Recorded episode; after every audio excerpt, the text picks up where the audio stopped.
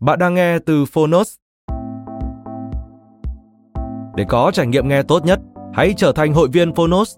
Bạn sẽ được tiếp cận kho thư viện hơn 1.000 sách nói và hơn 10.000 nội dung phát triển bản thân của chúng tôi. Ở podcast này, chúng tôi chia sẻ chương 1 của các tựa sách thuộc chủ đề phát triển bản thân và khởi nghiệp, cùng các tóm tắt sách dưới 10 phút. Nếu bạn muốn cập nhật kiến thức, cải thiện tư duy và bồi đắp thêm kỹ năng để trở thành phiên bản tốt hơn của bản thân, kênh podcast này chính là dành cho bạn. Mong rằng bạn sẽ có thêm nhiều nguồn cảm hứng mới. Nếu yêu thích kênh podcast này, hãy tải ứng dụng Phonos để khám phá thêm nhiều nội dung hấp dẫn. Ngoài sách nói, tóm tắt sách, Phonos còn sở hữu hơn 10.000 nội dung giúp bạn phát triển bản thân, chăm sóc tinh thần như podcast, sách tiếng Anh từ Oxford, ebook, thiền, chuyện ngủ và nhiều hơn thế nữa. Thông tin chi tiết tại phần mô tả. Còn bây giờ, hãy cùng lắng nghe tập podcast hôm nay.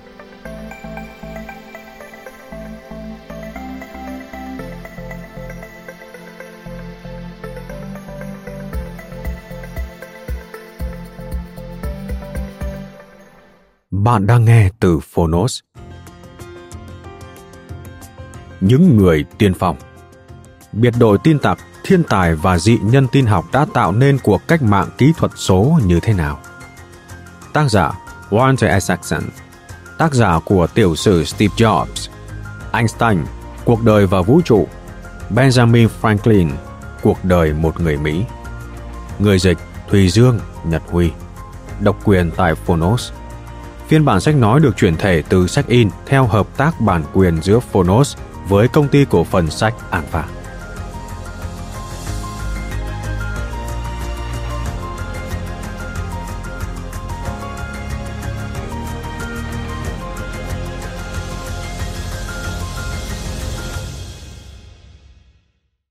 Lời tựa Cuốn sách này ra đời như thế nào? Máy vi tính và mạng Internet là hai trong số những phát minh quan trọng nhất trong thời đại của chúng ta. Thế nhưng không mấy ai biết đến những con người đã tạo ra chúng. Chúng không phải là những ý tưởng ra đời trong một căn gác xếp, trong hầm gara của một nhà phát minh riêng lẻ nào để có thể nêu đích danh họ lên trang bìa tạp chí hay đưa vào ngôi đền bách thần cùng những Edison, Bell và Morse. Trên thực tế, hầu hết các phát minh của thời đại kỹ thuật số đều được tạo ra qua con đường hợp tác với sự tham gia của rất nhiều nhân vật thú vị. Trong đó có những người xuất chúng, một số thậm chí là thiên tài. Đây là câu chuyện về họ, những kẻ tiên phong, những tin tặc, những nhà phát minh và những doanh nhân. Họ là ai? Trí não của họ hoạt động như thế nào? Và điều gì đã khiến khả năng sáng tạo của họ thăng hòa đến vậy? Cuốn sách này sẽ kể về cách thức họ phối hợp với nhau đồng thời lý giải tại sao khả năng làm việc nhóm lại giúp họ trở nên sáng tạo hơn nữa. Câu chuyện về sự hợp tác của họ rất quan trọng, bởi chúng ta thường không chú trọng đến vai trò có tính quyết định của kỹ năng làm việc nhóm trong quá trình sáng tạo đổi mới. Có hàng nghìn cuốn sách ca tụng những con người mà giới viết tiểu sử chúng tôi miêu tả hoặc thần thoại hóa như những nhà phát minh riêng lẻ. Tôi cũng viết một vài cuốn sách như thế. Cha cụm từ The Man Who Invent, người phát minh ra trên trang Amazon, bạn sẽ có 1.860 kết quả về sách. Nhưng số lượng những câu chuyện về sự sáng tạo tập thể lại ít hơn rất nhiều. Trong khi, trên thực tế, chính sự sáng tạo tập thể mới là yếu tố quan trọng trong việc tìm hiểu quá trình hình thành của cách mạng công nghệ hiện nay. Có lẽ điều đó cũng lý thú hơn nữa. Ngày nay chúng ta nói về sáng tạo đổi mới nhiều đến nỗi nó đã trở thành một từ cửa miệng mà thiếu đi ý nghĩa rõ ràng. Vì thế trong cuốn sách này, tôi sẽ trình bày về sự sáng tạo đổi mới diễn ra như thế nào trên thực tế. Những nhà cách tân giàu trí tưởng tượng nhất trong thời đại chúng ta đã biến những ý tưởng đột phá thành hiện thực ra sao? Tôi tập trung vào các bước đột phá quan trọng nhất của thời đại kỹ thuật số và những con người đã tạo ra chúng. Điều gì đã làm nên những bước nhảy vọt sáng tạo của họ? Những kỹ năng nào được chứng minh là hữu ích nhất? Họ đã dẫn đầu và hợp tác như thế nào?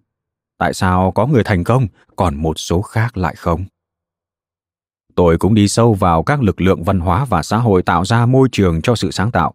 Để tạo điều kiện cho sự ra đời của thời đại kỹ thuật số, môi trường này bao gồm một hệ sinh thái nghiên cứu được nuôi dưỡng bởi ngân sách chính phủ và được quản lý bởi sự hợp tác giữa quân đội, giới kỹ thuật công nghệ và giới khoa học giao thoa với nó là một liên minh lỏng lẻo gồm các nhà tổ chức cộng đồng, những thanh niên lập dị có tư tưởng cộng đồng, những người có sở thích tự làm những thứ lặt vặt, những tin tặc hoạt động tại gia. Hầu hết đều nghi ngờ hệ thống quyền lực tập trung. Có thể viết lại lịch sử theo hướng tập trung vào bất kỳ nhân tố nào kể trên. Một ví dụ là việc phát minh ra Harvard, IBM Mark I, chiếc máy vi tính điện cơ lớn đầu tiên. Ray Harper, một trong những nhà lập trình của chiếc máy, đã viết về lịch sử chiếc máy tập trung vào nhà phát minh chính là Howard Aiken. IBM phản đối lại bằng một lịch sử khác vinh danh các đội ngũ kỹ sư vô danh của mình, những người đã đóng góp vào sự cải tiến dần dần cho chiếc máy, từ bộ đếm cho đến ngăn đựng thẻ. Tương tự, vấn đề nên đặt tâm điểm vào các cá nhân vĩ đại hay vào các xu hướng văn hóa đã trở thành chủ đề của biết bao cuộc tranh cãi xưa này. Vào giữa thế kỷ thứ 19, Thomas Carlyle tuyên bố Lịch sử thế giới chỉ là tiểu sử của những con người vĩ đại. Và Herbert Spencer đã trả lời bằng một học thuyết nhấn mạnh đến vai trò của các lực lượng xã hội. Các học giả và những người tham gia vào các sự kiện nhìn nhận sự cân bằng này theo những cách khác nhau. Trong một lần tới Trung Đông làm nhiệm vụ ngoại giao vào thập kỷ 70, Harry Kissinger đã nói với các phóng viên như sau. Trên cương vị một giáo sư, tôi thường nghĩ theo hướng lịch sử được vận hành bởi những lực lượng khách quan. Nhưng khi chứng kiến lịch sử trên thực tế, bạn sẽ thấy sự khác biệt thường do các cá nhân mang lại. Tương tự như quá trình mang lại hòa bình cho Trung Đông, trong sự đổi mới ở thời đại kỹ thuật số cũng có sự tham gia của một loạt các lực lượng cá nhân và văn hóa khác nhau. Và trong cuốn sách này, tôi muốn liên kết chúng lại với nhau. Ban đầu thì mạng internet được tạo ra nhằm giúp cho việc hợp tác thêm thuận lợi. Nhưng ở thế tương phản, những chiếc máy vi tính cá nhân, đặc biệt là loại dùng ở nhà, lại được thiết kế làm công cụ dành cho sự sáng tạo cá nhân. Trong khoảng hơn một thập kỷ tính từ đầu những năm 1970, mạng và máy vi tính tại gia phát triển độc lập với nhau. Đến cuối thập kỷ 80, chúng mới bắt đầu xích lại gần nhau với sự xuất hiện của thiết bị điều giải modem, các dịch vụ trực tuyến và mạng web. Cũng giống như sự kết hợp giữa động cơ hơi nước và những loại máy móc sáng tạo đã dẫn đến cuộc cách mạng công nghiệp, sự kết hợp giữa máy vi tính và các mạng phân tán đã dẫn đến một cuộc cách mạng kỹ thuật số cho phép bất cứ ai cũng có thể sáng tạo, truyền bá và truy cập bất cứ thông tin nào ở bất cứ nơi đâu. Giới sử gia khoa học đôi khi dè dặt trong việc gọi những giai đoạn có biến đổi lớn là cách mạng, bởi họ thích nhìn nhận tiến bộ như là sự tiến hóa hơn. Trong cuốn sách viết về cuộc cách mạng khoa học, Stephen Shapin, giáo sư Đại học Harvard, đã viết câu mở đầu đầy trầm biếm. Không hề có cái gọi là cuộc cách mạng khoa học, và đây là một cuốn sách viết về nó để thoát ra khỏi sự mâu thuẫn nửa đùa nửa thật của mình, Shapin đã chỉ ra rằng những nhân vật chính của thời kỳ đó đã thể hiện mạnh mẽ quan điểm rằng họ là một phần của cuộc cách mạng. Nhận thức của chúng ta về sự thay đổi triệt để đang diễn ra ngày nay chủ yếu bắt nguồn từ họ. Tương tự, ngày nay hầu hết chúng ta đều có chung một cảm nhận rằng các thành tựu về kỹ thuật số trong nửa thế kỷ qua đang làm biến đổi thậm chí là cách mạng hóa lối sống của chúng ta tôi vẫn còn nhớ bầu không khí hào hứng mà mỗi sự kiện đột phá mới đã mang lại. Cha và các chú của tôi đều là kỹ sư điện. Và giống như nhiều nhân vật trong cuốn sách này, tôi đã lớn lên trong một xưởng làm việc đặt ở tầng hầm, nơi có những bảng mạch cần phải hàn, những chiếc radio cần phải tháo tung ra, những chiếc đèn cần phải kiểm tra, những hộp linh kiện bán dẫn và điện trở cần được phân loại và đưa vào sử dụng. Vốn là một đứa trẻ say mê điện tử, yêu thích những bộ dụng cụ Health Kit và sóng vô tuyến nghiệp dư WA5 JTP. Tôi vẫn còn nhớ như in thời điểm loại đèn chân không lùi bước trước loại bóng bán dẫn. Xin được nói thêm một chút, sóng vô tuyến nghiệp dư là chỉ việc các cá nhân sử dụng tần số vô tuyến cho các mục đích phi thương mại. Thời đại học, tôi học lập trình sử dụng thẻ đục lỗ và tôi vẫn nhớ thời điểm khi cái mệt mỏi của việc xử lý theo lô được thay thế bằng nỗi sùng sướng của phương pháp tương tác trực tiếp. Vào những năm 1980, tôi đã vô cùng thích thú với tiếng tĩnh điện và âm thanh zin rít phát ra từ những chiếc modem khi chúng mở ra thế giới kỳ diệu đến lạ lùng của các dịch vụ trực tuyến và những bảng tin điện tử. Đầu thập niên 1990, tôi hỗ trợ vận hành bộ phận kỹ thuật số ở tạp chí Tom, thuộc tập đoàn Time Warner. Đây là bộ phận đã ra mắt các dịch vụ web và Internet bằng thông rộng mới. Như Wordsworth đã nói về những con người đầy nhiệt huyết có mặt từ những ngày đầu của cuộc cách mạng Pháp. Hạnh phúc thay khi được sống trong buổi bình minh ấy. Tôi bắt đầu viết cuốn sách này từ hơn một thập kỷ trước. Nó được nhen nhóm từ niềm đam mê của tôi với những tiến bộ của thời đại kỹ thuật số mà tôi đã được chứng kiến và từ cuốn tiểu sử tôi viết về Benjamin Franklin, một nhà sáng tạo, nhà phát minh, nhà xuất bản, nhà tiên phong trong dịch vụ bưu chính, nhà phát triển mạng lưới thông tin toàn diện và một doanh nhân. Tôi muốn ngừng viết những cuốn tiểu sử vốn có xu hướng tập trung vào vai trò của các cá nhân cụ thể để một lần nữa được viết một cuốn sách giống như The Wise Man, những con người thông thái. Cuốn sách viết về công việc tập thể đầy sáng tạo của sáu người bạn, những người đã định hình nên các chính sách của Mỹ trong thời kỳ chiến tranh lạnh mà tôi là đồng tác giả cùng một đồng nghiệp khác. Kế hoạch ban đầu của tôi là tập trung vào các nhóm đã sáng tạo ra Internet. Nhưng khi phỏng vấn Bill Gates, ông đã thuyết phục tôi rằng để có một câu chuyện phong phú hơn, tôi nên nhìn vào sự xuất hiện đồng thời của Internet và máy vi tính cá nhân. Tôi tạm ngừng cuốn sách này vào đầu năm 2009 khi bắt tay vào thực hiện cuốn tiểu sử của Steve Jobs. Những câu chuyện của Jobs lại càng khiến tôi quan tâm hơn tới mối gắn kết giữa Internet và máy vi tính. Vì thế, ngay sau khi hoàn thành cuốn tiểu sử, tôi trở lại với câu chuyện về những nhà sáng tạo của thời đại kỹ thuật số. Các giao thức của Internet đã được tạo ra từ sự hợp tác ngang hàng và hệ thống mà sự hợp tác này tạo ra dường như đã chứa sẵn trong mã gen của nó một thiên hướng ủng hộ cho sự hợp tác như vậy. Năng lượng để tạo ra và truyền tải thông tin đã được phân bổ triệt để đến từng nút mạng, và bất kỳ nỗ lực nào nhằm áp đặt sự kiểm soát hay một trật tự nào đó đều có thể bị lái đi theo hướng khác.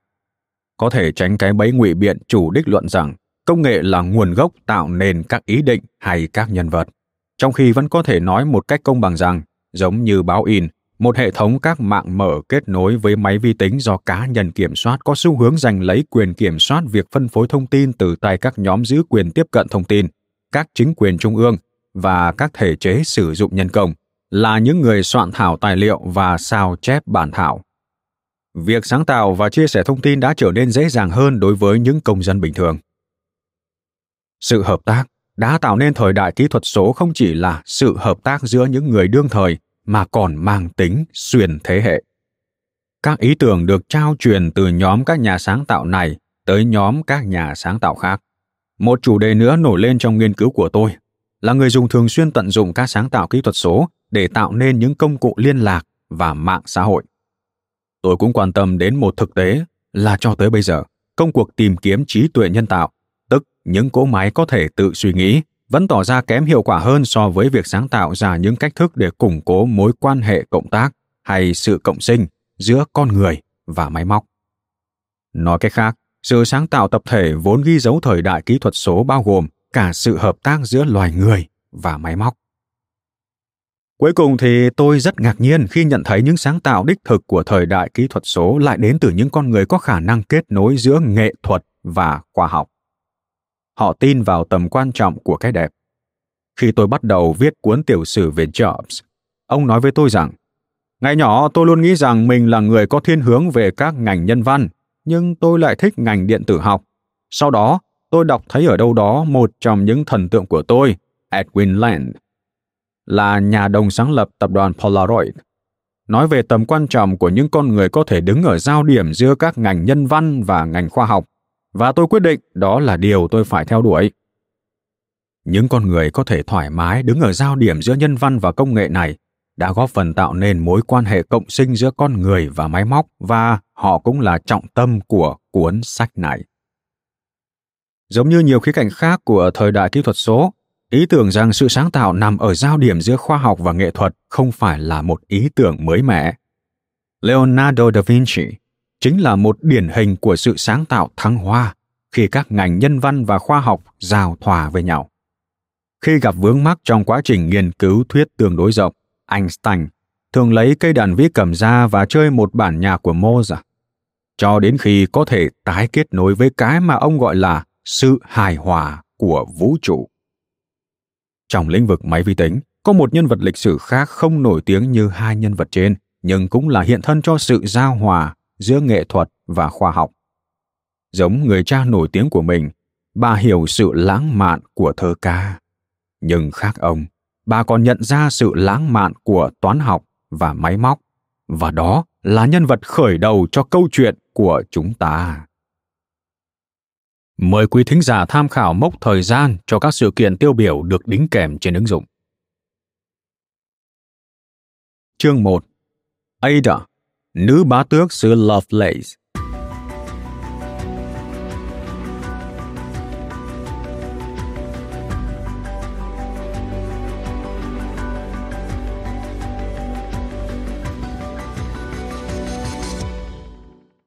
nền khoa học nền thơ.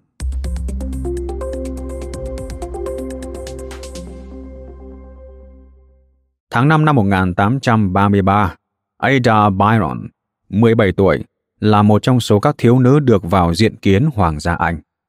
Mọi người trong gia đình sợ rằng với bản tính hay lo lắng và tự chủ của mình, cô sẽ khó mà cư xử đúng mực. Nhưng cuối cùng thì mẹ cô cũng bảo, tạm được. Buổi tối hôm đó, trong số những người mà Ada đã gặp, có công tước xứ Wellington, một người cương trực, thẳng thắn khiến cô ngưỡng mộ, và Talleyrand, vị đại sứ Pháp 79 tuổi, người đã để lại cho cô ấn tượng về một con khỉ già. Là con gái hợp pháp duy nhất của thi hào Byron. Xin được nói thêm, tên đầy đủ là George Gordon Byron, sinh năm 1788, mất năm 1824, còn được gọi là Lord Byron hay Huân tước Byron, là nhà thơ chính khách và một nhân vật hàng đầu trong trào lưu lãng mạn. Thì Ada, thừa hưởng tâm hồn lãng mạn của cha, một phẩm chất mà mẹ cô đã cố gắng kiềm chế bằng cách cho cô học thêm môn toán.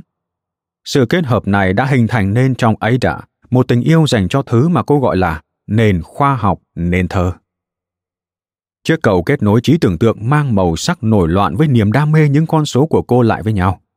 Đối với nhiều người, bao gồm cả cha cô, sự nhạy cảm tinh tế của thời đại lãng mạn hoàn toàn đối lập với sự hào hứng với công nghệ của cuộc cách mạng công nghiệp.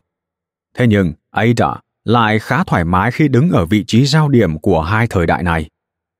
Vì thế, không có gì ngạc nhiên khi buổi ra mắt lần đầu tại Hoàng gia, dấu hào nhoáng, nhưng lại không ấn tượng với Ada bằng một sự kiện hoành tráng khác mà cô tham dự vài tuần sau đó trong mùa giao lưu ở London. Quý thính giả thân mến, mùa giao lưu là chỉ một giai đoạn thường niên trong đó các thành viên thuộc tầng lớp tinh hoa của xã hội Anh quốc tụ tập về London để tổ chức các buổi lễ trưởng thành cho các thiếu nữ, tiệc tối và các sự kiện từ thiện lớn.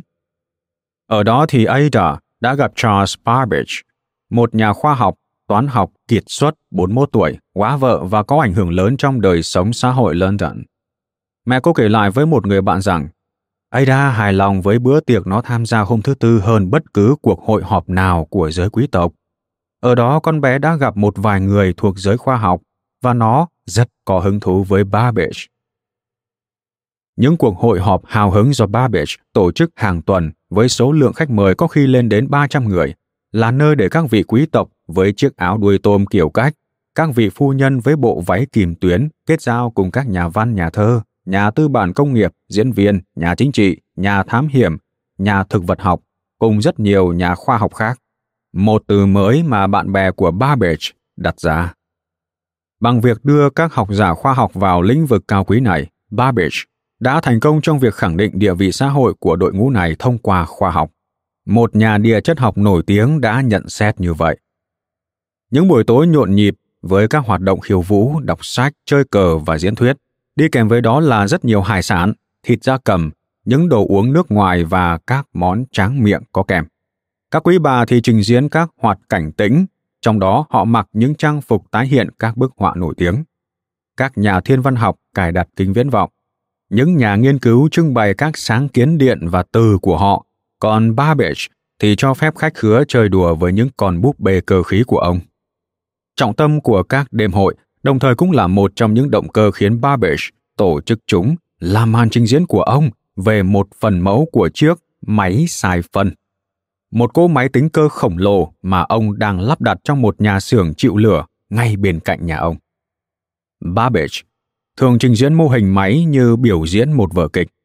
Ông quay tay cầm của máy trong lúc máy tính toán một dãy số, và khi khán giả bắt đầu thấy nhàm chán thì ông cho họ thấy phương thức trên có thể thay đổi đột ngột ra sao dựa trên những câu lệnh đã được mã hóa bên trong cỗ máy.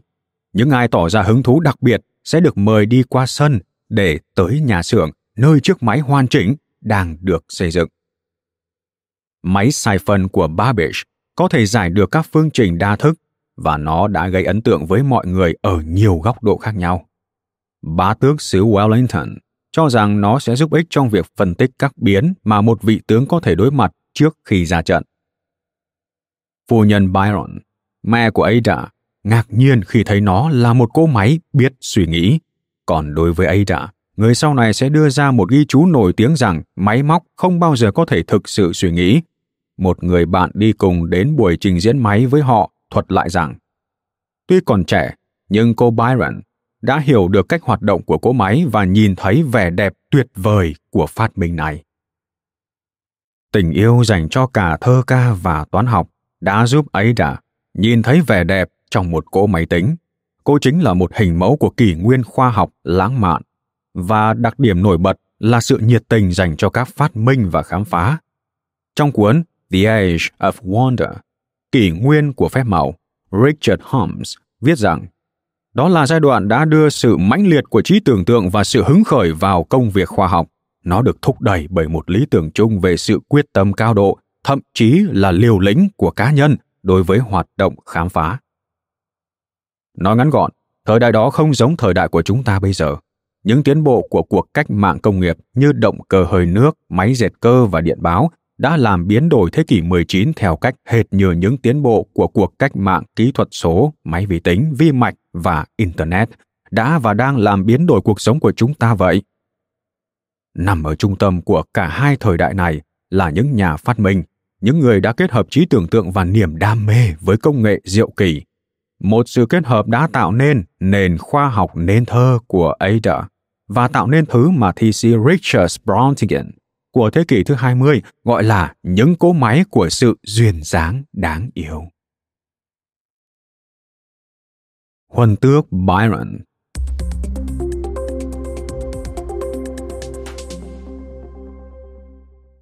Ada thừa hưởng tâm hồn thơ ca và bản tính nổi loạn của cha, nhưng ông không phải là nguồn gốc tạo nên tình yêu dành cho máy móc của bà.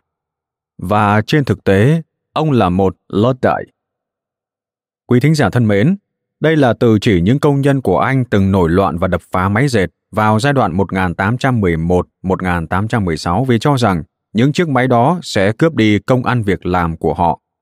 Phong trào này được đặt theo tên của Ned Lloyd người được cho rằng đã phá máy dệt vào khoảng năm 1779.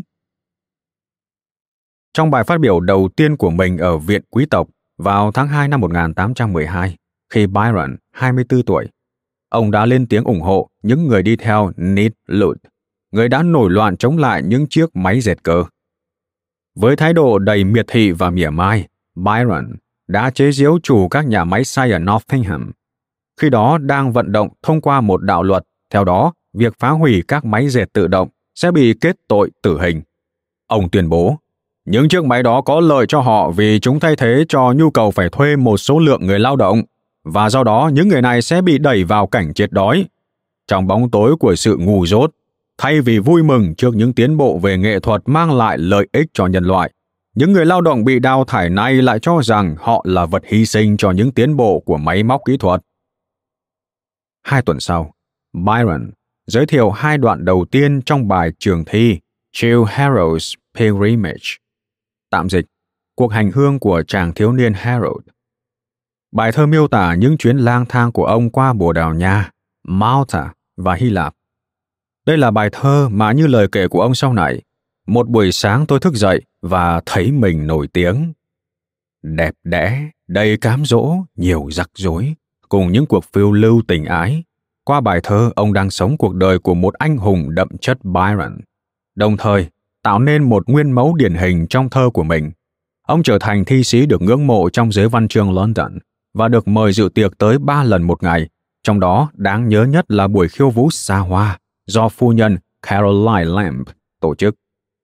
Mặc dù phu nhân Caroline Lamb đã kết hôn với một nhà quý tộc rất có quyền lực trên chính trường, người này về sau đã trở thành thủ tướng, nhưng bà vẫn yêu Byron cuồng nhiệt. Tuy cho rằng bà quá gầy, nhưng ông vẫn bị cuốn hút bởi sự không rõ ràng về giới tính, một điều rất phi truyền thống của bà. Bà thích ăn vận giống một người hầu nam. Họ đã có một cuộc tình đầy sóng gió, và sau khi mọi chuyện kết thúc, bà vẫn tiếp tục theo dõi ông. Phu nhân Caroline Lamb từng có một lời tuyên bố nổi tiếng rằng ông là một kẻ điên loạn xấu xa và nguy hiểm cho những ai biết hắn. Ông quả đúng là người như vậy, và bà cũng thế. Tại bữa tiệc của phu nhân Caroline, huân tước Byron còn chú ý đến một cô gái khá nhút nhát và theo hồi tưởng của ông thì ăn mặc giản dị hơn. Annabella Milbank, 19 tuổi, xuất thân từ một gia đình giàu có và có nhiều chức tước. Đêm trước bữa tiệc, cô đã đọc bài thơ Cuộc hành hương của chàng thiếu niên Harold và có nhiều cảm xúc pha trộn. Cô viết thế này. Chàng có một khí chất riêng, chàng xuất sắc trong việc miêu tả những cảm xúc sầu lắng. Khi thấy huân thước Byron đi ngang qua căn phòng tại bữa tiệc, trong lòng cô trào dâng những cảm xúc đối lập nhau. Cô viết thư cho mẹ kể rằng, con không tìm cách làm quen với chàng, vì tất cả phụ nữ ở đó đều đang ve vãn chàng một cách lố bịch và cố gắng tìm kiếm một lời châm biếm của chàng. Con không mong có được một chỗ giữa những tình nhân của chàng. Con không dâng hiến gì trước ngôi đền của chàng thiếu niên Harold nhưng con sẽ không từ chối làm quen với chàng nếu cơ hội đó xuất hiện. Và rốt cuộc thì cơ hội làm quen cũng đến với cô. Sau khi được giới thiệu chính thức với Annabelle, Byron liền cho rằng có thể cô sẽ là một người vợ phù hợp. Đối với ông, đây là một trường hợp hiếm hoi khi lý trí lấn át sự lãng mạn. Annabelle không khơi dậy ở ông niềm đam mê nhưng cô thuộc tuyếp phụ nữ có thể chế ngự những đam mê ấy và bảo vệ ông khỏi những sự quá độ của mình. Đồng thời cô còn có thể giúp ông trả hết gánh nặng nợ nần. Ông cầu hôn cô qua một lá thư thiếu lửa nhiệt tình. Cô thông thái khước từ. Ông lao vào những cuộc tình vụng trộm và bất chính. Trong đó có cả Augusta Lang, chị gái cùng cha khác mẹ với ông. Tuy nhiên một năm sau, Annabella nối lại quan hệ Byron lúc này càng lún sâu vào nợ nần, đồng thời cũng mong mỏi tìm cách kiểm soát thói ăn chơi của mình. Nhìn thấy lý do mà cũng có thể là sự lãng mạn trong mối quan hệ đầy khả thi này. Ông thú nhận với dì của Annabella rằng chỉ có một cuộc hôn nhân và phải là một cuộc hôn nhân chóng vánh mới có thể cứu vớt được tôi. Nếu có thể với tới được cháu gái của bà thì tôi sẽ chọn nàng. Bằng không, tôi sẽ chọn bất kỳ người phụ nữ đầu tiên nào không có vẻ sẽ nhổ nước bọt vào mặt tôi. Có những lúc, huân tước Byron không phải là người lãng mạn. Ông và Annabella kết hôn vào tháng 1 năm 1815. Byron khởi đầu cuộc hôn nhân theo phong cách đậm chất Byron của mình. Tôi đã quan hệ với phu nhân Byron trên chiếc ghế sofa trước bữa tối. Ông viết về ngày cưới của mình như vậy. Hai tháng sau, khi họ tới thăm chị gái cùng cha khác mẹ của Byron. Cuộc hôn nhân của họ vẫn tốt đẹp, vì khi đó Annabella đang mang thai. Tuy nhiên trong chuyến thăm này thì Annabella bắt đầu nghi ngờ tình cảm giữa Byron và Augusta đã vượt quá giới hạn tình chị em. Đặc biệt khi Byron nằm trên ghế sofa rồi bảo cả Annabella và Augusta lần lượt hôn mình. Cuộc hôn nhân của họ bắt đầu dạn nứt. Annabella từng được dạy kèm môn toán, điều khiến huân tước Byron thấy buồn cười.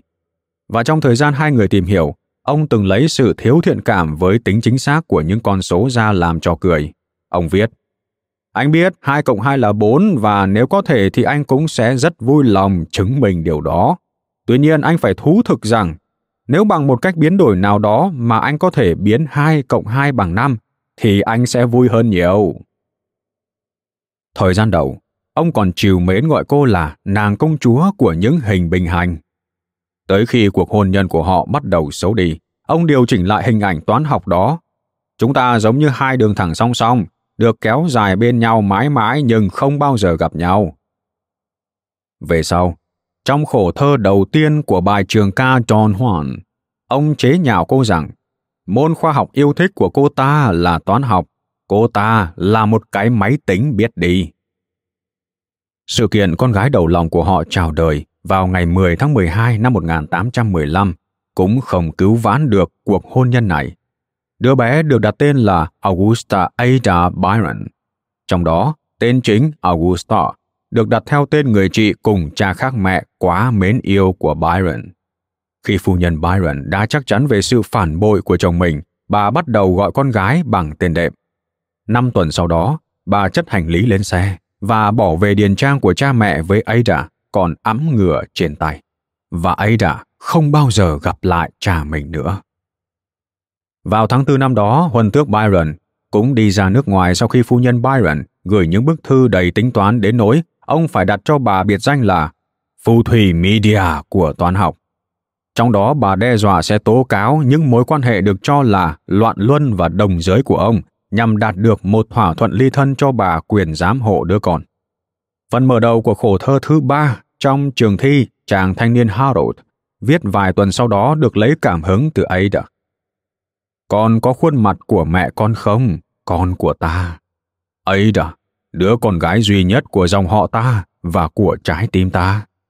Lần cuối cùng nhìn vào đôi mắt xanh của con, ta thấy chúng đang mỉm cười, và rồi chúng ta chia tay.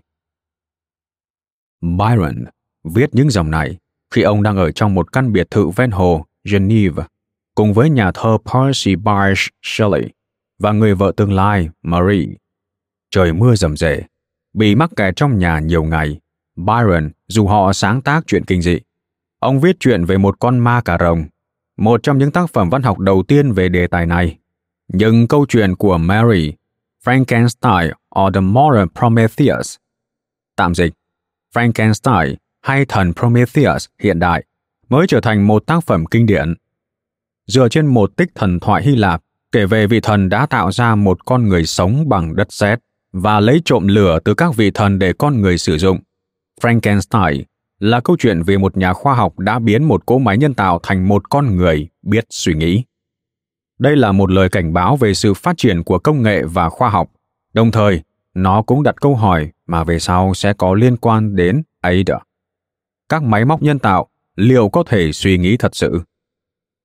Đoạn thơ thứ ba của chàng thiếu niên Harold kết thúc bằng lời dự đoán của Byron rằng Annabella sẽ tìm cách để Ada không biết gì về cha mình. Và quả thực là như vậy. Trong nhà mẹ con họ có một bức chân dung của huân tước Byron, nhưng Annabella che nó lại và Ada chưa từng nhìn thấy bức chân dung đó cho đến khi cô 20 tuổi. Ngược lại, huân tước Byron luôn đặt ảnh của con gái trên bàn làm việc bất kể ông ở đâu. Và trong những lá thư của mình, ông thường hỏi thăm tin tức hoặc xin ảnh của con. Lúc ấy đã lên 7 tuổi, Byron viết thư cho Augusta hỏi Giá mà chỉ có thể hỏi han từ phu nhân B một vài lời miêu tả về tình hình của Ada. Con bé có giàu trí tưởng tượng không? Nó có giàu đam mê không? Em chỉ hy vọng Chúa đừng ban cho nó tâm hồn thi sĩ. Có một gã ngốc trong gia đình là đủ lắm rồi. Phu nhân Byron đáp lại rằng Ada sở hữu một trí tưởng tượng được vận dụng chủ yếu trong sự liên hệ với khả năng thiên phú về máy móc của cô bé.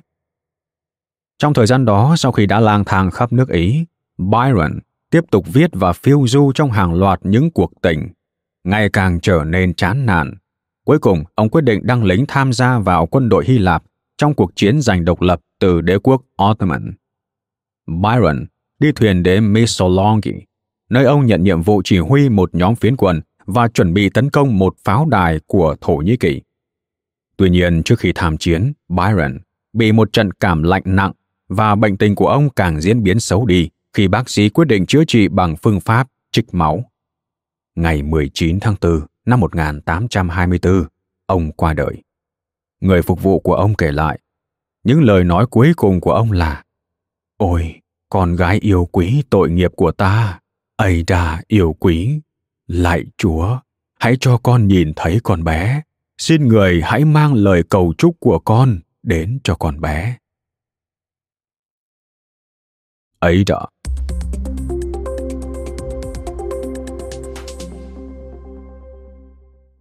Phu nhân byron muốn đảm bảo rằng ada lớn lên sẽ không giống cha mình và một trong những chiến lược của bà là cho cô học toán thật nhiều. Như thể đó là liều thuốc giải độc cho trí tưởng tượng thì ca. Lúc lên năm, Ada tỏ ra yêu thích môn địa lý, nhưng bà Byron đã ra lệnh thay thế môn học đó bằng những giờ học toán bổ sung, và không lâu sau, cô giáo tự hào thông báo lại rằng con bé có thể thực hiện chính xác các phép cộng gồm 5 hoặc 6 hàng số. Tuy vậy, bất chấp những nỗ lực đó, Ada vẫn có một số thiên hướng giống cha. Khi trở thành một thiếu nữ, cô đã có quan hệ yêu đương với một gia sư của mình. Khi bị phát hiện và gia sư bị đuổi, Ada định bỏ nhà đi theo tình nhân. Không những thế, tâm tính cô còn thay đổi thất thường, từ vui sướng chuyển sang buồn rầu, ủ rột, và cô còn chịu nhiều chứng bệnh khác nữa, cả về thể chất lẫn tâm lý.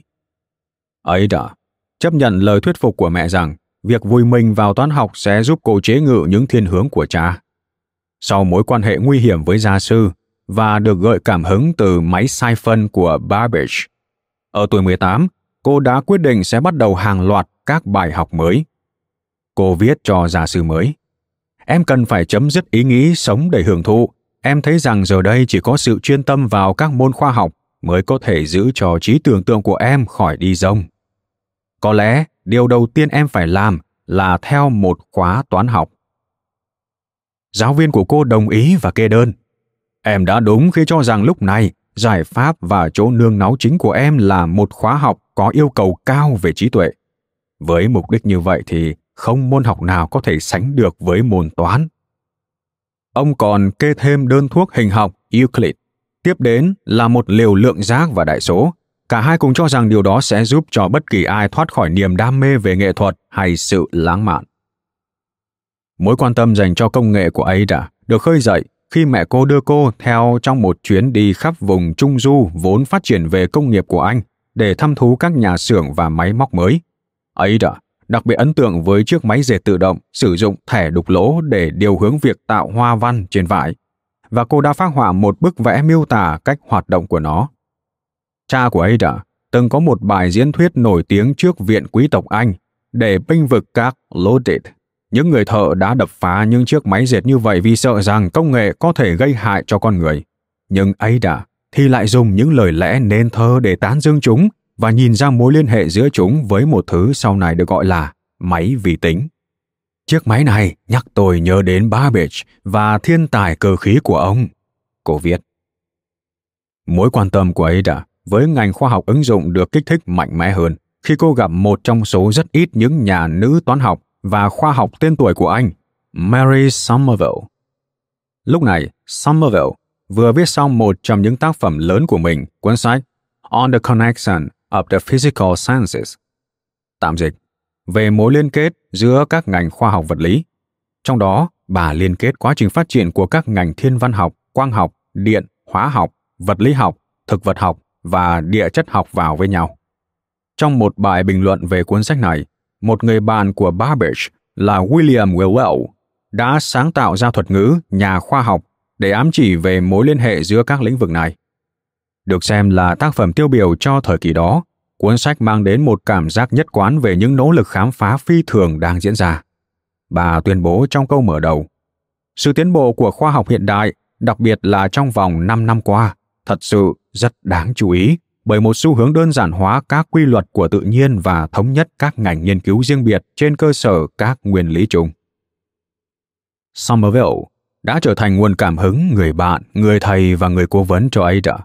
Bà thường xuyên gặp mặt, gửi cho Ada những quyển sách toán học, đặt ra nhiều bài toán để Ada giải và kiên nhẫn giải thích các đáp án đúng.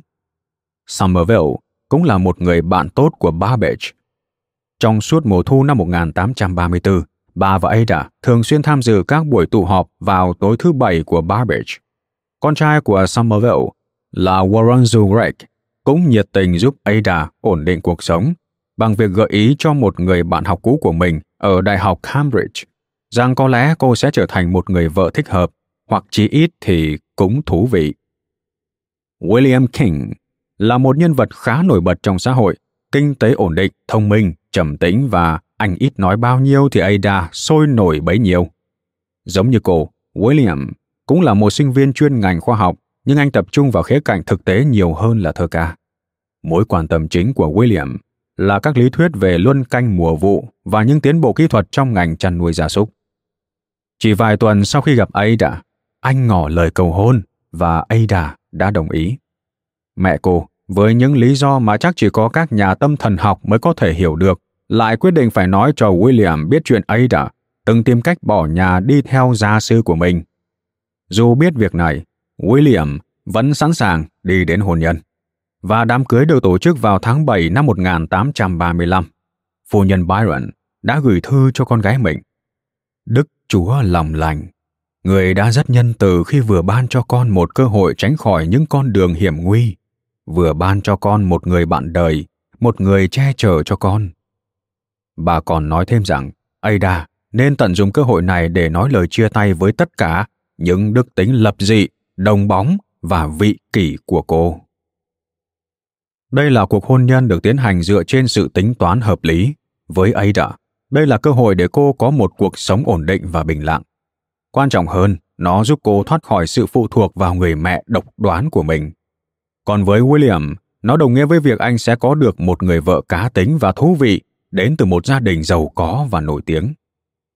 Anh họ của phu nhân Byron, Viscount Melbourne, người đã không may mắn khi kết hôn với phu nhân Caroline Lamb, lúc này đã qua đời. Bây giờ là thủ tướng và theo sắp xếp của ông trong danh sách tấn phong trong lễ đăng quang của nữ hoàng Victoria, William sẽ trở thành bá tước xứ Lovelace. Như vậy vợ anh sẽ trở thành Ada, nữ bá tước xứ Lovelace. Vì thế, danh xưng đúng của cô là Ada hay phu nhân xứ Lovelace. Tuy nhiên, ngày nay cô được biết đến nhiều hơn với tên gọi Ada Lovelace. Vào lễ Giáng sinh năm 1835, Ada nhận được một bức chân dung khổ lớn vẽ cha mình do mẹ cô gửi tới. Bức tranh này của họa sĩ Thomas Phillips thể hiện chân dung nhìn nghiêng đậm chất lãng mạn của huân tước Byron, với đôi mắt đăm đắm hướng về phía chân trời và trang phục truyền thống của người Albania, gồm chiếc áo khoác nhung đỏ, thanh kiếm nghi thức và mũ đội đầu. Suốt bao nhiêu năm qua, bức tranh vẫn được treo phía trên lò sưởi trong nhà của ông bà ấy đã nhưng nó đã bị phủ lên bằng một tấm vải xanh kể từ ngày cha mẹ cô chia tay. Bây giờ thì ấy đã không những được phép thấy nó, mà còn được giao phó quyền sở hữu nó cùng với cây bút và giá để bút của cha. Mấy tháng sau đó, khi đứa con trai đầu lòng của nhà Lovelace chào đời, mẹ ấy đã thậm chí còn làm một việc gây bất ngờ hơn nữa. Tuy không mấy thiện cảm với những ký ức về người chồng quá cố, nhưng bà vẫn đồng ý cho ấy đã đặt tên đứa bé là Byron, và ấy đã làm như vậy. Ada sinh thêm một cô con gái vào năm tiếp theo, và với ý thức trách nhiệm, cô đặt tên con là Annabella, theo tên mẹ mình.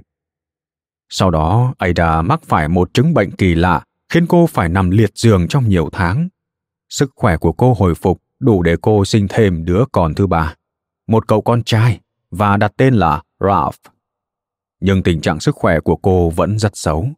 Ada mắc các vấn đề về đường tiêu hóa, hô hấp và bệnh tình của cô còn xấu đi do hệ quả của việc điều trị bằng cồn thuốc viện, morphine và các dạng thuốc giảm đau khác, khiến tâm trạng cô trở nên thất thường và thi thoảng xuất hiện ảo giác.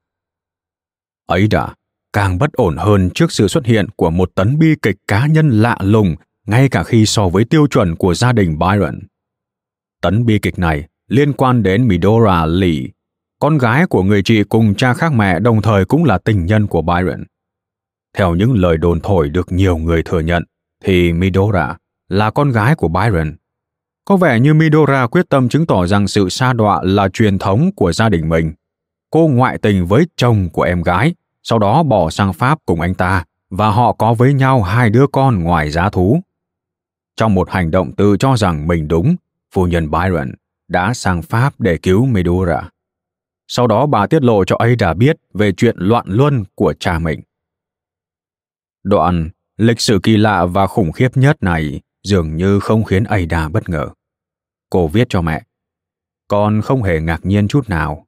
Mẹ chỉ xác nhận lại những gì mà bao năm nay con gần như chắc chắn. Không những không tức giận, ngược lại dường như cô còn thấy hào hứng một cách kỳ lạ trước thông tin này. Cô tuyên bố rằng mình có thể hiểu được sự phản kháng quyền lực đó của cha. Nhắc đến tài năng bị sử dụng sai lầm của cha, cô viết cho mẹ rằng nếu cha có truyền lại cho con một chút nào trong cái thiên tài đó, con sẽ dùng nó để tìm ra những sự thật và những nguyên tắc vĩ đại. Con nghĩ cha đã giao lại cho con nhiệm vụ này. Con cảm nhận được điều đó một cách mãnh liệt và con sẽ rất vinh dự nếu được thực hiện nó. Một lần nữa Ada lại tiếp tục công việc nghiên cứu toán học để chấn tĩnh bản thân. Cô tìm cách thuyết phục Babbage làm gia sư cho mình. Trong lá thư gửi Babbage, cô viết Tôi có một cách học khác thường và tôi nghĩ phải có một người khác thường mới có thể dạy tôi được. Có thể do sử dụng các loại thuốc giảm đau hoặc do những gì đã được dạy dỗ, hoặc cũng có thể là do cả hai. Ấy đã, dần dần có một quan điểm có phần cường điệu về tài năng của bản thân và bắt đầu coi mình là một thiên tài. Cô viết cho Babbage. Đừng cho là tôi kiêu ngạo, nhưng tôi tin rằng khi theo đuổi những sở thích đó, tôi có thể tiến bao xa tùy ý muốn, và ở đâu có mối quan tâm mà tôi có thể nói là niềm đam mê, xét theo những gì tôi dành cho chúng, thì tôi ngờ rằng ở đó sẽ luôn tồn tại một phần nào đó của thiên tài bẩm sinh. Babbage từ chối yêu cầu của Ada, và có lẽ đây là một hành động sáng suốt. Quyết định này đã giúp giữ gìn tình bạn giữa hai người để dành cho một sự hợp tác quan trọng hơn gấp nhiều lần. Và nhờ đó Ada cũng tìm được một gia sư toán học hàng đầu để thay thế. Auguste de Morgan, một quý ông nhấn nại, người tiên phong trong lĩnh vực logic ký hiệu. Ông đã đưa ra một ý tưởng mà sau này Ada sẽ vận dụng và mang lại một ý nghĩa lớn. Theo đó, một phương trình đại số có thể áp dụng cho những thứ khác nữa chứ không chỉ riêng với những con số. Mối quan hệ giữa các ký hiệu ví dụ như A cộng B bằng B cộng A có thể thuộc về một logic vận dụng được với những thứ không phải là con số. Ada chưa bao giờ là một nhà toán học vĩ đại như những người thần thánh hóa cô đã khẳng định. Nhưng cô là một người ham học, có thể hiểu hầu hết các khái niệm cơ bản trong tính toán, và với sự nhạy cảm nghệ thuật của mình, cô thích hình dung ra sự thay đổi của những quỹ đạo và những đường cong mà các phương trình mô tả. De Morgan khuyên cô tập trung vào nguyên tắc làm việc thông qua các phương trình, nhưng cô lại hào hứng với việc thảo luận các khái niệm cơ bản hơn. Tương tự với hình học, cô thường yêu cầu những phương thức trực quan để hình dung các vấn đề như là giao điểm của các đường tròn trên một hình cầu đã chia hình cầu đó thành rất nhiều hình dạng khác nhau như thế nào khả năng thưởng thức vẻ đẹp toán học của ada là một tài năng vượt quá sự hiểu biết của nhiều người bao gồm cả những người tự cho mình là trí thức ada nhận ra toán học là một ngôn ngữ đáng yêu thứ ngôn ngữ miêu tả sự hài hòa của vũ trụ và đôi khi cũng khá thị vị. Bất chấp những nỗ lực của mẹ, cô vẫn là con gái của cha mình. Sự nhạy cảm thơ ca cho phép cô mường tượng về một phương trình như một nét cọ phát ra, một góc vẻ đẹp lộng lẫy về mặt vật lý của tự nhiên. Cũng giống như việc cô có thể hình dung ra đại dương có màu rượu u tối, hay một người phụ nữ bước đi trong nhan sắc giống như màn đêm. Nhưng sức hấp dẫn của toán học còn đi sâu hơn nữa nó mang yếu tố tâm linh. Theo cô, toán học tạo nên thứ ngôn ngữ mà chỉ cần thông qua nó, chúng ta có thể thể hiện những hiện thực vĩ đại của thế giới tự nhiên. Và nó cho phép chúng ta miêu tả một cách sinh động những biến đổi của mối quan hệ qua lại diễn ra trong quá trình sáng tạo.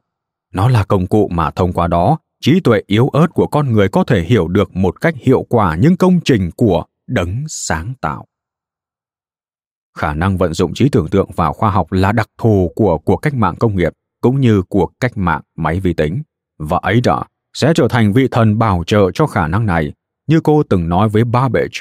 Cô có thể hiểu được mối liên hệ giữa thơ ca và phân tích theo những cách còn vượt xa hơn cả tài năng của người cha. Cô viết, Tôi không tin rằng cha tôi từng là hoặc lẽ ra đã có thể là một nhà thơ, hay tôi sẽ là một nhà phân tích. Bởi đối với tôi, hai điều này luôn đi cùng với nhau, không thể tách rời. Ấy đã, nói với mẹ rằng việc cô quay lại với toán học đã kích thích khả năng sáng tạo ở cô và dẫn đến một sự mở rộng mênh mang của trí tưởng tượng đến mức con đoán chắc rằng nếu như tiếp tục việc học thì sẽ đến lúc con trở thành một nhà thơ toàn bộ khái niệm về trí tưởng tượng đặc biệt là khi nó được vận dụng vào công nghệ đã kích thích sự hiếu kỳ của cô. Trong một bài viết năm 1841, cô đặt câu hỏi, trí tưởng tượng là gì? Nó là khả năng kết hợp. Nó đưa các sự việc dữ kiện ý tưởng khái niệm lại gần với nhau trong những hợp thể mới độc đáo vô tận và luôn thay đổi. Đó là thứ đã xâm nhập vào các thế giới vô hình xung quanh chúng ta các thế giới của khoa học.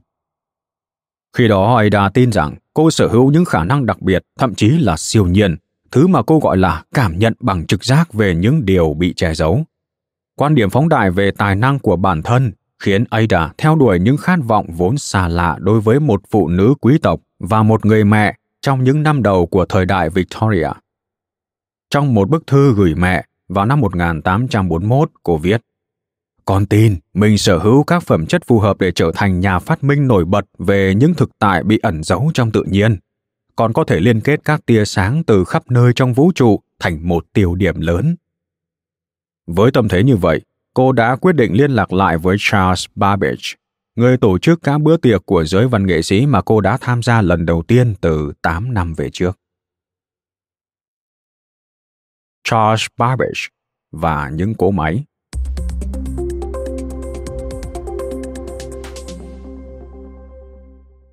Ngay từ thuở nhỏ thì Charles Babbage đã quan tâm đến những cỗ máy có thể thực hiện các công việc của con người. Khi còn là một cậu bé, ông thường được mẹ đưa đi thăm nhiều phòng trưng bày và các bảo tàng kỳ diệu mọc lên ở khắp London vào đầu những năm 1800. Ở một phòng trưng bày như vậy, tại quảng trường Hanover, người chủ, khéo thay, lại có tên là Moline. Đây là tên một phù thủy trong thần thoại của anh. Đã mời cậu bé Babbage lên thăm xưởng làm việc của mình ở tầng gác mái, nơi có rất nhiều con búp bê máy, được gọi là Automata. Trong đó có một con búp bê vũ công cao khoảng 30cm, có thể cử động cánh tay duyên dáng, và một tay giữ một con chim biết vẫy đuôi, vỗ cánh và há mỏ. Khả năng diễn tả cảm xúc và tính cách của búp bê tiểu thư bạc khiến Babbage rất thích thú. Ông nhớ rằng đôi mắt của nó đầy ắp trí tưởng tượng. Nhiều năm sau, ông nhìn thấy tiểu thư bạc ở một cuộc đấu giá phá sản và đã mua lại nó. Nó trở thành một trò mua vui trong các bữa tiệc tối của Babbage, nơi ông tôn vinh những điều kỳ diệu của công nghệ. Ở Đại học Cambridge, Babbage kết bạn với một nhóm, trong đó có John Herschel và George Peacock, những người bất mãn với phương pháp giảng dạy môn toán ở đó. Họ thành lập một câu lạc bộ lấy tên là Hội Giải Tích. Và hội này tổ chức một chiến dịch vận động nhà trường loại bỏ các ký hiệu toán học sử dụng dấu chấm do Newton, cựu sinh viên của trường tạo ra, và thay vào đó sử dụng các ký hiệu của Leibniz, trong đó dx và dy dài, được dùng làm đại diện cho các gia số vi phân, và do đó được gọi là ký hiệu d. Babbage đặt tiêu đề cho bản tuyên ngôn của họ là The Principles of Pure Deism in Opposition to the Dark Age of the University. Tạm dịch, những nguyên tắc của chủ nghĩa đi thuần túy đối lập với thời đại dấu chấm của trường đại học. Ông là một người dễ cáu giận nhưng lại có khiếu hài hước. Một hôm Babbage ngồi trong phòng của hội giải tích làm việc với một bảng các hàm logarit có nhiều thiếu sót. Herschel hỏi ông đang nghĩ gì. Babbage trả lời, ước gì những phép toán này được máy hơi nước thực hiện. Trước ý tưởng về việc dùng máy móc để lập bảng các hàm logarit, Herschel đáp, hmm, cũng khả thi đấy chứ. Năm 1821, Babbage bắt đầu chú tâm vào việc chế tạo ra một chiếc máy như vậy. Trong nhiều năm, nhiều người đã nghĩ đến ý tưởng chế tạo ra những cỗ máy dùng để tính toán. Vào những năm 1640, Blaise Pascal, nhà toán học và triết gia người Pháp, đã chế tạo ra một cỗ máy tính cơ giúp cho công việc giám sát thuế của cha mình bớt cực khổ và nhàm chán. Cỗ máy có những bánh xe kim loại gắn nan hoa với các con số từ 0 đến 9 trên vành của chúng. Để cộng hay trừ các con số, người sử dụng sẽ dùng một chiếc bút để quay một số, giống như cách dùng điện thoại quay số, sau đó lại quay chữ số tiếp theo. Có một phần lõi để nhớ hoặc mượn một đơn vị khi cần thiết. Đây là cỗ máy tính đầu tiên được cấp bằng sáng chế và trở thành sản phẩm thương mại. 30 năm sau, Gottfried Leibniz, nhà toán học và triết gia người Đức, đã cố gắng cải tiến cỗ máy của Pascal với một chiếc bàn tính từng bước, có khả năng thực hiện được cả phép nhân và phép chia. Cỗ máy này có một trục quay tay, gắn với một bộ răng khớp với các bánh xe tính toán. Tuy nhiên, Leibniz lại gặp phải một vấn đề mà sau này sẽ trở thành một chủ đề lặp đi lặp lại trong thời đại kỹ thuật số. Khác với Pascal, một kỹ sư khéo tay có thể kết hợp các lý thuyết khoa học với tài năng cơ khí. Leibniz hầu như không có năng khiếu kỹ thuật và ông cũng không tập hợp xung quanh mình những người giỏi về lĩnh vực này. Bởi thế, giống như nhiều nhà lý thuyết lớn thiếu những người cộng tác về thực tiễn, ông không thể tạo ra các phiên bản tin cậy cho cỗ máy của mình. Dẫu vậy, ý tưởng cốt lõi của ông, được gọi là bánh xe Leibniz, vẫn có sức ảnh hưởng đến các thiết kế máy tính trong suốt thời của Babbage. Babbage có biết đến các cỗ máy của Pascal và Leibniz, nhưng ông muốn tạo ra một thứ gì đó phức tạp hơn thế. Babbage muốn xây dựng một phương pháp dùng máy cơ để tính toán các hàm logarit, sin, cosin và tan. Cụ thể, ông muốn dùng phương pháp sai phân để ước lượng gần đúng giá trị các hàm logarit và hàm lượng giác. Để làm được điều này, ông dựa theo một ý tưởng của nhà toán học người Pháp Gaspard de Progny trong những năm 1790. Để lập các bảng hàm logarit và lượng giác, de Progny đã chia các phép toán thành những bước đơn giản chỉ bao gồm phép cộng và phép trừ. Sau đó, ông lại đưa ra các chỉ dẫn dễ hiểu để các nhóm công nhân, những người hầu như không biết về toán học có thể thực hiện được những nhiệm vụ đơn giản này và chuyển tiếp câu trả lời của họ cho nhóm công nhân tiếp theo. Nói cách khác, ông đã tạo ra một dây chuyền lắp ráp, một sáng tạo tuyệt vời của thời đại công nghiệp đã được phân tích một cách ấn tượng trong phần mô tả của Adam Smith về việc phân công lao động ở một nhà máy chế tạo đinh kim. Babbage biết đến phương pháp này của De Pony trong một chuyến đi đến Paris. Khi trở về, ông viết Đột nhiên tôi nghĩ đến ý tưởng áp dụng phương pháp tương tự vào công trình lớn lao mà tôi đang chăn trở để chế tạo các hàm logarit như nhà máy chế tạo những chiếc đinh ghim vậy. Babbage nhận ra rằng ngay cả các bài toán phức tạp cũng có thể được chia thành các bước để tính sai phần hữu hạn thông qua các phép cộng trừ đơn giản. Ví dụ để lập bảng các giá trị bình phương, một bình phương, hai bình phương, ba bình phương, bốn bình phương vân vân. Ta có thể liệt kê những số đầu tiên theo thứ tự 1, 4, 9, 16 vân vân. Những số này được xếp vào cột A. Bên cạnh đó, ở cột B, ta có thể tính được sai phân giữa các số đó. Trong trường hợp này là 3, 5, 7, 9, vân vân. Cột C sẽ liệt kê sai phân giữa từng số trong cột B, tức là 2, 2, 2, 2, vân vân.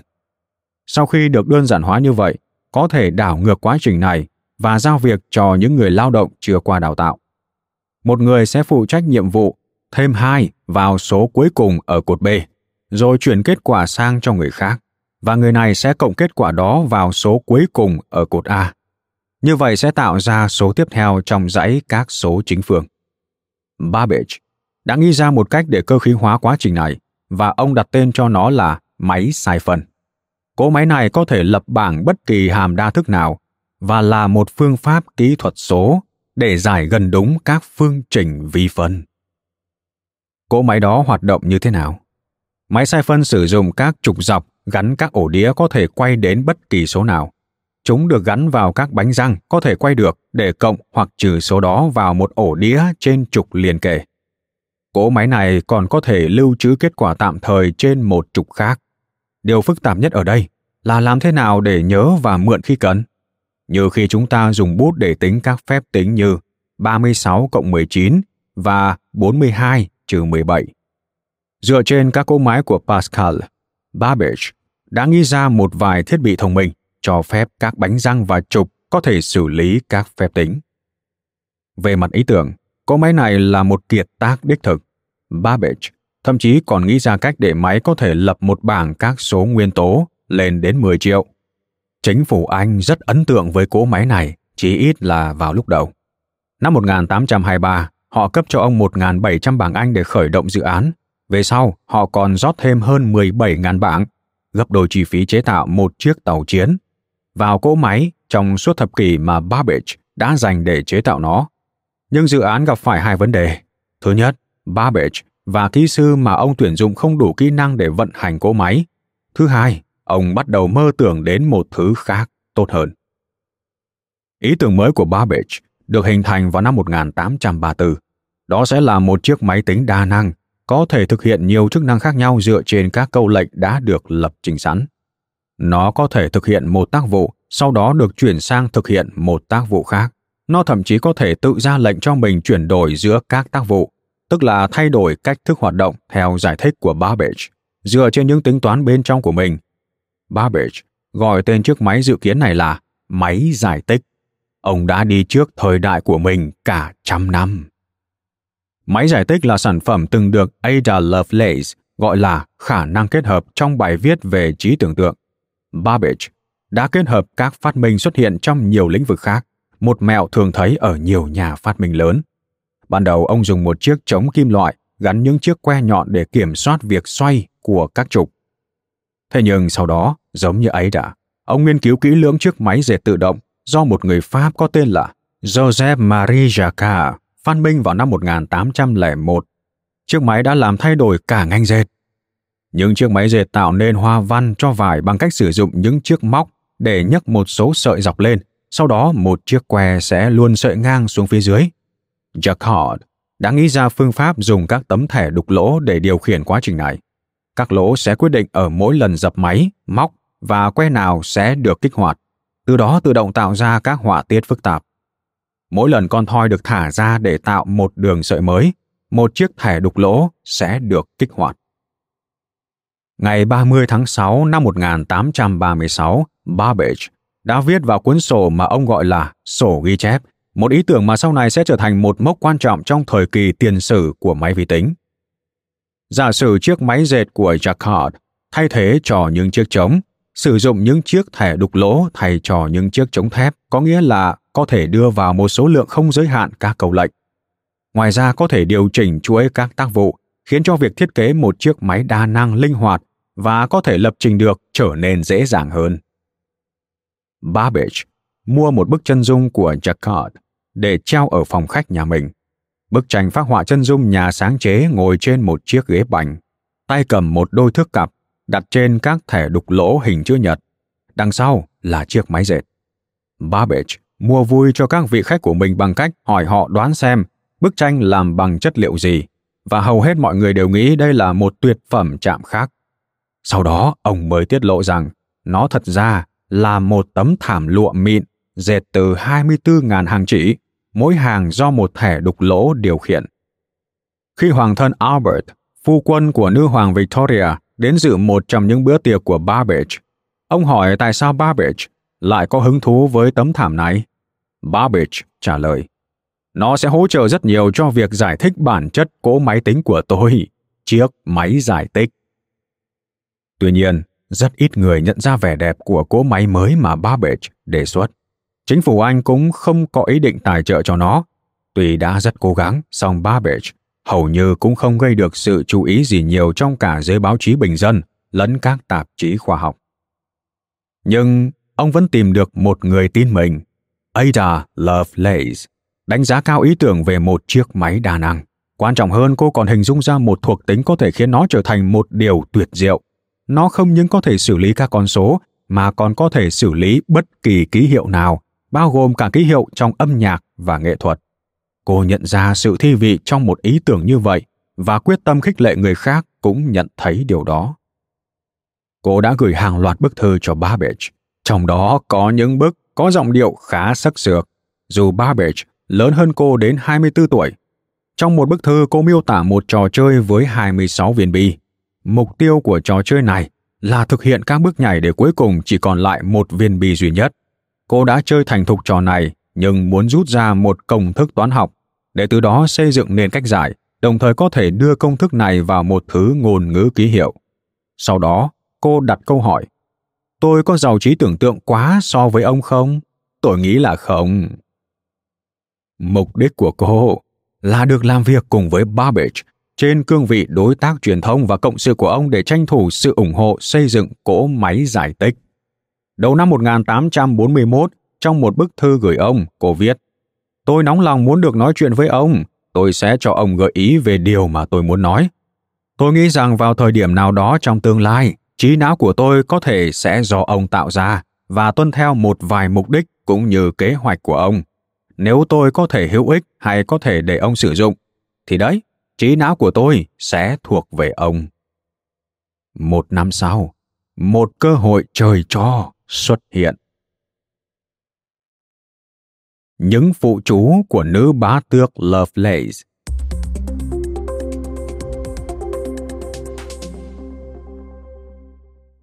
Trong quá trình tìm kiếm người ủng hộ máy giải tích, Babbage đã nhận lời đến trình bày trước hội nghị các nhà khoa học Ý ở Turin.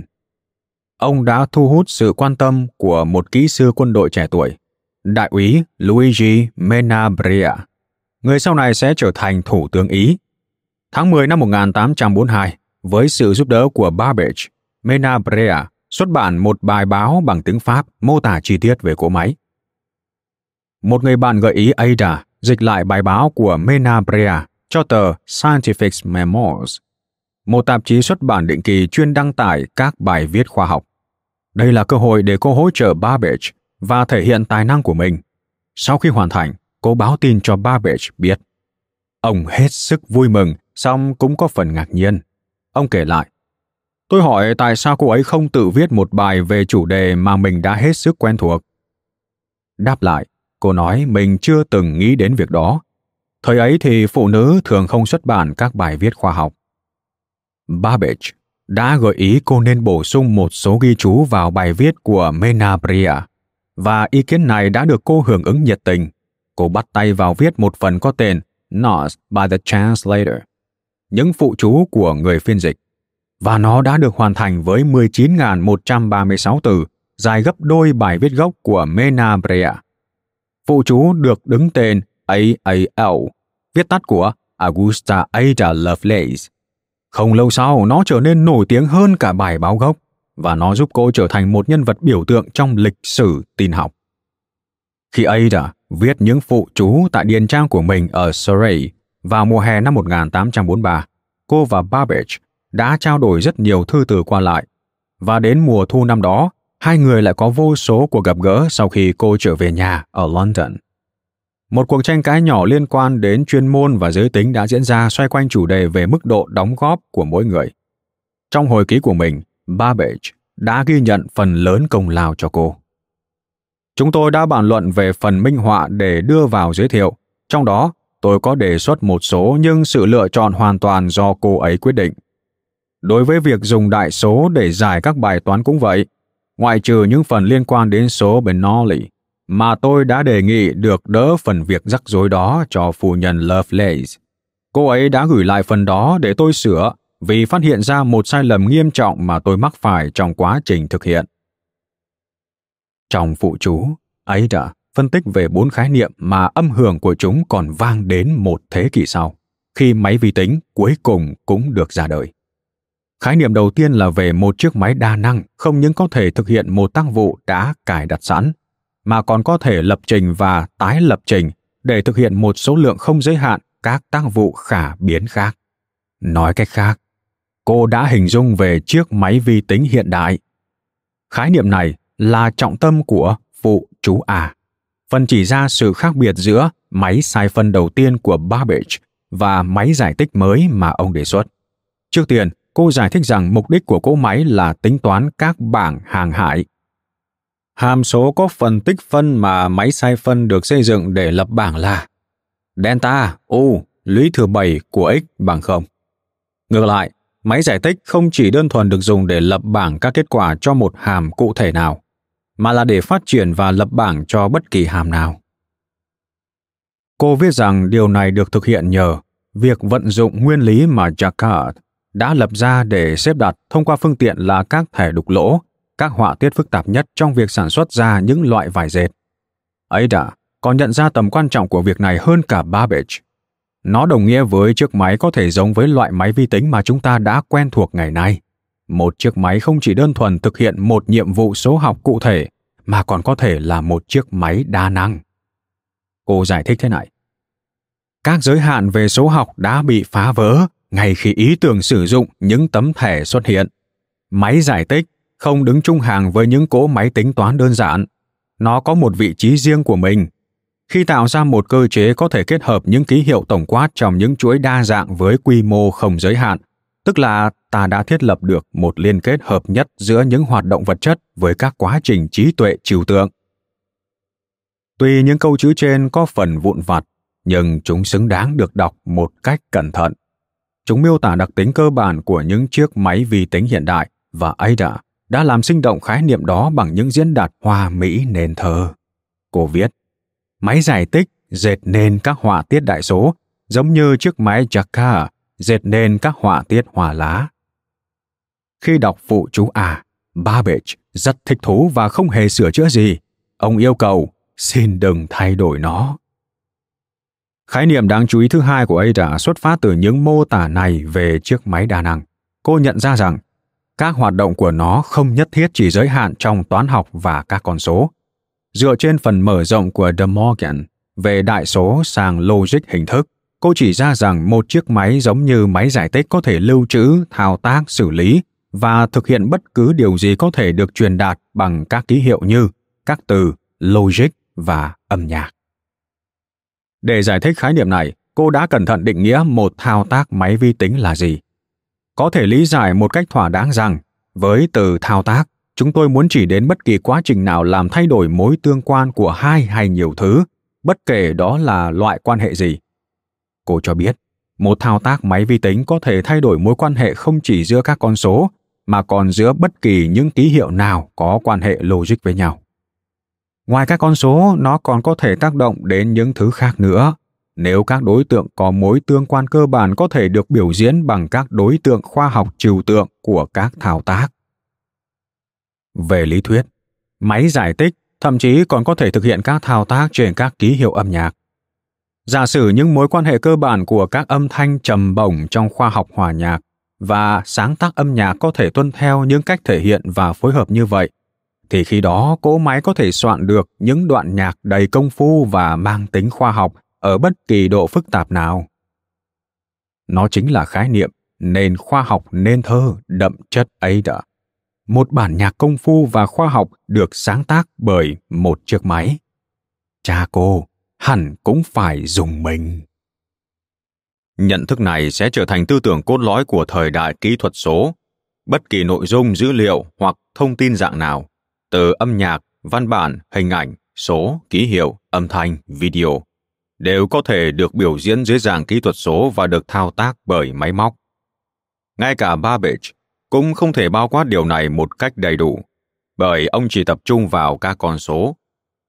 Nhưng Ada nhận thấy rằng các chữ số trên các bánh răng có thể đại diện cho những thứ khác ngoài các định lượng toán học.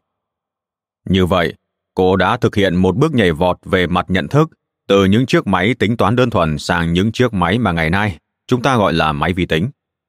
Doron Wade, một sử gia máy vi tính chuyên nghiên cứu những cỗ máy của Babbage, đã tuyên bố đây là một trong những di sản mang tính lịch sử của Ada. Ông cho biết, nếu chúng ta tìm kiếm và sàng lọc lịch sử cho bước ngoặt đó, thì bước ngoặt này rõ ràng đã được Ada thực hiện trong bài viết năm 1843 của mình.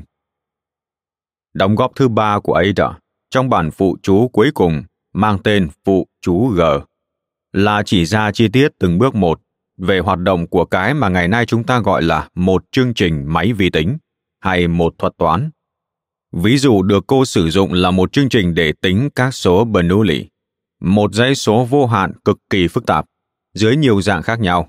Các số này giữ một vai trò quan trọng trong lý thuyết về số. Xin được nói thêm một chút.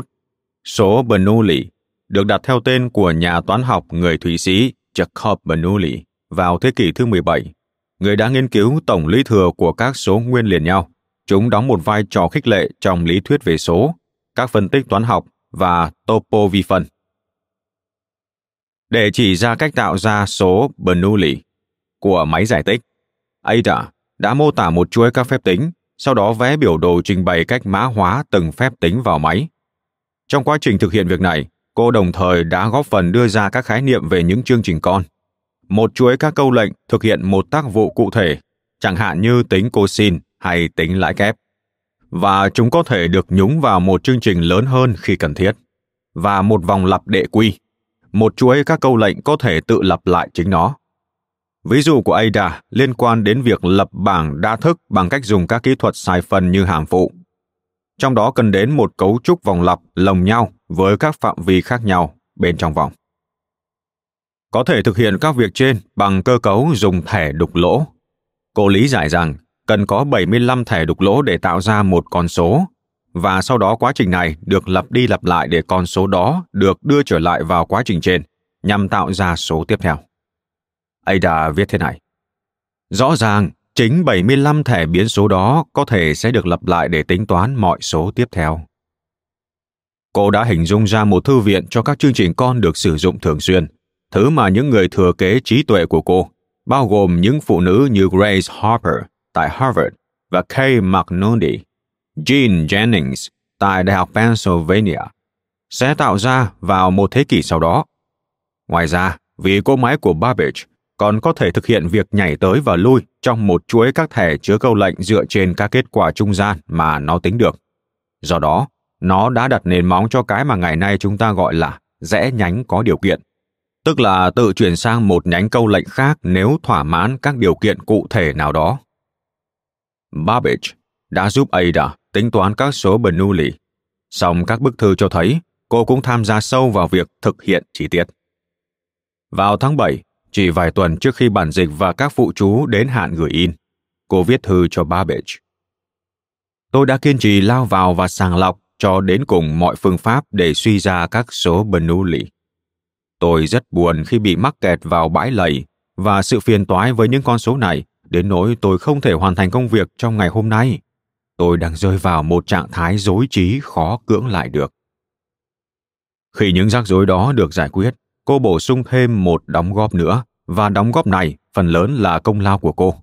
Một bảng và một biểu đồ thể hiện chính xác từng bước cách đưa thuật toán vào máy vi tính bao gồm hai vòng lặp để quy. Đó là một danh sách được đánh số thứ tự các câu lệnh, bao gồm các thanh ghi đích, các phép toán và các chú thích. Thứ có lẽ sẽ quen thuộc với những người lập trình C cộng cộng ngày nay. Cô viết cho Babbage. Tôi đã làm việc liên tục cả ngày và rất thành công. Ông sẽ vô cùng thích thú bảng và biểu đồ này vì chúng đã được thực hiện hết sức cẩn thận. Khi nghiên cứu tất cả các bức thư trao đổi, có thể thấy rõ rằng cô đã tự mình lập nên bảng đó.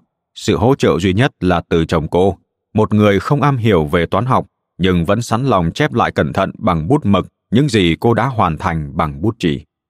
Cô viết cho Babbage.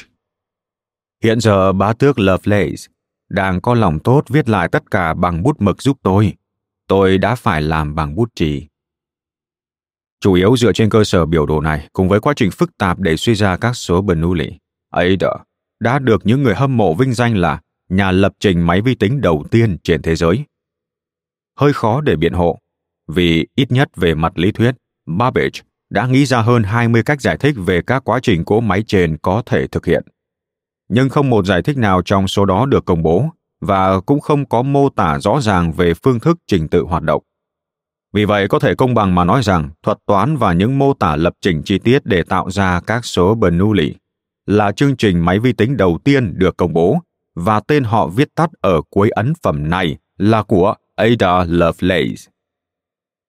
Trong phụ chú, Ada còn đưa ra một khái niệm quan trọng khác gợi cho câu chuyện về Frankenstein mà Mary Shelley viết khi bà cùng chồng trải qua kỳ nghỉ cuối tuần cùng huân tước Byron. Khái niệm này đặt ra điều mà tới tận ngày nay vẫn còn là một chủ đề siêu hình hấp dẫn nhất liên quan đến máy vi tính, đến trí tuệ nhân tạo. Đó là liệu máy móc có thể tư duy? Ada tin là không thể. Cô khẳng định rằng một cỗ máy giống như cỗ máy của Babbage có thể thực hiện các hoạt động khi được ra lệnh. Tuy nhiên, nó không thể tự nghĩ ra các ý tưởng hay có các ý định riêng của mình. Cô viết trong phần phụ chú, máy giải tích không có ý định khởi tạo ra bất kỳ thứ gì. Nó có thể làm bất cứ điều gì nếu chúng ta biết cách ra lệnh cho nó thực hiện. Nó có thể thực hiện các phân tích, nhưng nó không hề có năng lực dự đoán bất kỳ mối liên hệ mang tính phân tích hay chân lý nào cả. Một thế kỷ sau lời khẳng định này sẽ được nhà tiên phong về máy vi tính alan turing đặt tên là Sự phản bác của phu nhân Lovelace. Chúng ta sẽ nói kỹ hơn trong chương 3. Ada muốn công trình của mình được nhìn nhận là một công trình khoa học nghiêm túc chứ không đơn thuần chỉ là một bài viết vận động công chúng. Vì vậy, ngay ở phần mở đầu của phụ chú, cô đã khẳng định rằng cô sẽ không nêu quan điểm về thái độ do dự của chính phủ trong việc tiếp tục tài trợ cho các nỗ lực của Babbage. Điều này khiến Babbage không hài lòng. Ông đã viết một bài dài để công kích chính phủ. Ông muốn Ada bổ sung bài viết này vào phụ chú, nhưng không đề tên ông, coi như đây là quan điểm của cô. Tuy nhiên, Ada đã từ chối. Cô không muốn công trình của mình bị dung hòa. Babbage đã trực tiếp gửi phần bổ sung của mình tới tạp chí Scientific Memos mà không hề thông báo cho Ada. Các biên tập viên của tờ tạp chí này quyết định đăng riêng nó và đề nghị ông nên can đảm ký tên thật. Babbage có thể là người dễ mến khi ông muốn thế, nhưng giống như hầu hết các nhà phát minh, đôi khi ông cũng có thể trở nên cáu bẩn ngang bướng và cố chấp. Kiến nghị của các biên tập viên khiến ông tức giận. Ông viết thư cho Ada, yêu cầu cô rút lại bài viết của mình. Lúc này thì lại đến lượt Ada nổi giận. Cô viết thư cho ông với cách xưng hô thường thấy giữa các quý ông. Kiểu, thưa ngài Babbage, đáng kính của tôi, việc rút lại bản dịch và phụ chú là một việc làm đáng hổ thẹn và vô lý. Cô kết thúc bức thư bằng câu, hãy yên tâm rằng tôi là người bạn tốt nhất của ngài nhưng tôi không bao giờ có thể hay sẵn lòng ủng hộ ngài hành động theo những nguyên tắc mà tôi cho rằng không chỉ sai lầm mà còn là tự sát. Babbage nhượng bộ và đồng ý đăng riêng bài viết của mình trong một số khác. Hôm đó, Ada đã phản nàn với mẹ cô. Con đã bị làm phiền và bị ép buộc theo một cách rất khó hiểu bởi cách hành xử của ngài Babbage. Con rất lấy làm tiếc khi phải đưa ra kết luận rằng ông ấy là một trong những người khó giao du, ích kỷ và quá đáng nhất mà con biết. Con đã tuyên bố thẳng với Babbage rằng không có một sức mạnh nào có thể buộc con phải dính dáng vào các cuộc cãi cọ của ông ấy hay trở thành công cụ phát ngôn cho ông ấy. Ông ấy đã rất giận dữ, con thì không hề khoan nhượng và bình tĩnh. Phản ứng của Ada đối với cuộc tranh cãi này là một bức thư kỳ quặc dài 16 trang, tràn đầy sự giận dữ gửi tới Babbage. Qua đó thể hiện một cách sống động tính khí thất thường, sự hân hoan, những ảo tưởng và cả niềm đam mê của cô. Cô tán dương và mắng mỏ ông, ca ngợi và phỉ báng ông. Có chỗ cô so sánh các động cơ của họ. Nguyên tắc không thỏa hiệp của tôi là phải đặt tình yêu sự thật và Chúa lên trước danh vọng và vinh quang. Nguyên tắc của ông là yêu sự thật và Chúa, nhưng ông còn yêu danh vọng vinh quang và thanh danh hơn thế. Cô khẳng định rằng cô coi sự nổi tiếng chắc chắn sẽ đến của mình, mang bản chất cao quý tôi muốn góp sức mình để diễn giải đấng toàn năng và các luật lệ của người. Nếu có thể trở thành một trong những nhà tiên tri xuất sắc nhất của người, tôi sẽ xem đó là một vinh quang không nhỏ. Sau khi đưa ra mọi lý lẽ, ada đề xuất với ông một thỏa thuận. Hai người nên phát triển mối quan hệ cộng tác cả về công việc kinh doanh lẫn chính trị. Cô sẽ vận dụng các mối quan hệ và ngòi bút đầy sức thuyết phục của mình để hỗ trợ nỗ lực xây dựng máy giải tích của ông nếu và chỉ nếu ông để cô kiểm soát mọi quyết định kinh doanh của ông. Ada viết thế này. Ông là lựa chọn đầu tiên mà tôi ngỏ ý muốn được cống hiến cả công sức và trí tuệ của mình. Đừng khinh suất mà từ chối chúng. Bức thư có những đoạn nghe giống một bản ghi các điều khoản đầu tư mạo hiểm hay một thỏa thuận tiền hôn nhân được hoàn thiện bằng khả năng của những quan tòa. Cô viết, ông sẽ có nghĩa vụ phải tuân theo toàn bộ những phán đoán của tôi hay của bất kỳ ai. Mà lúc này, ông muốn chỉ định làm trọng tài. Bất kỳ khi nào chúng ta xảy ra mâu thuẫn trong mọi vấn đề thực tiễn. Đổi lại, cô hứa sẽ trao cho ông những đề nghị rõ ràng và giá trị trong khoảng vài năm để thực hiện cỗ máy của ông. Bức thư này có lẽ sẽ khiến người đọc phải ngạc nhiên, bởi nó không hề giống những bức thư khác được Ada viết trước đó nó là một minh chứng cho thấy những tham vọng lớn lao của Ada, đôi khi đã lấn át cả chính cô như thế nào. Tuy nhiên, cô xứng đáng có được sự tôn trọng trên cương vị một người đã vượt lên trên những kỳ vọng đối với nền tảng xuất thân và giới tính của mình và bất chấp những rắc rối mà các thành viên ưa dằn vặt trong gia đình mang đến để cống hiến hết mình cho những kỳ tích toán học phức tạp mà hầu hết chúng ta không bao giờ dám hoặc có thể thử. Chỉ riêng các số Bernoulli cũng có thể khiến nhiều người trong chúng ta nản lòng. Những nỗ lực toán học rất ấn tượng và kho kiến thức đầy áp trí tưởng tượng của Ada diễn ra trong bối cảnh tấn kịch của Midora Like, cùng hàng loạt chứng bệnh khiến cô phải phụ thuộc vào thuốc viện. những điều càng làm trầm trọng thêm tính khí thất thường của cô. Cuối bức thư gửi Babbage, cô giải thích. Bạn thân mến của tôi, nếu ông biết được những điều buồn bã và kinh khủng mà tôi đã và đang trải qua, theo những cách mà ông không thể tưởng tượng nổi, hẳn ông sẽ hiểu rằng phần nào những sự nặng nề trong thư là xuất phát từ tâm trạng của tôi. Tiếp theo, sau một chút vòng vo để nêu ra một ý kiến nhỏ về việc sử dụng tính toán những sai phần hữu hạn để suy ra các số Bernoulli, cô ngỏ ý xin lỗi vì lá thư này thật là một vết nhơ đáng buồn và buồn giàu hỏi liệu ông có muốn giữ lại cô gái bé nhỏ này để phục vụ mình hay không? Ada tin tưởng rằng babbage sẽ chấp nhận đề nghị trở thành đối tác kinh doanh của mình. Cô viết thư cho mẹ. Ông ấy hiểu rõ lợi ích khi được ngòi bút của con phụng sự, nên có lẽ ông ấy sẽ khuất phục.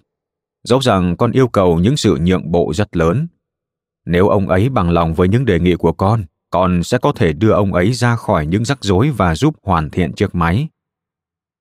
Thế nhưng babbage lại nghĩ mình nên từ chối.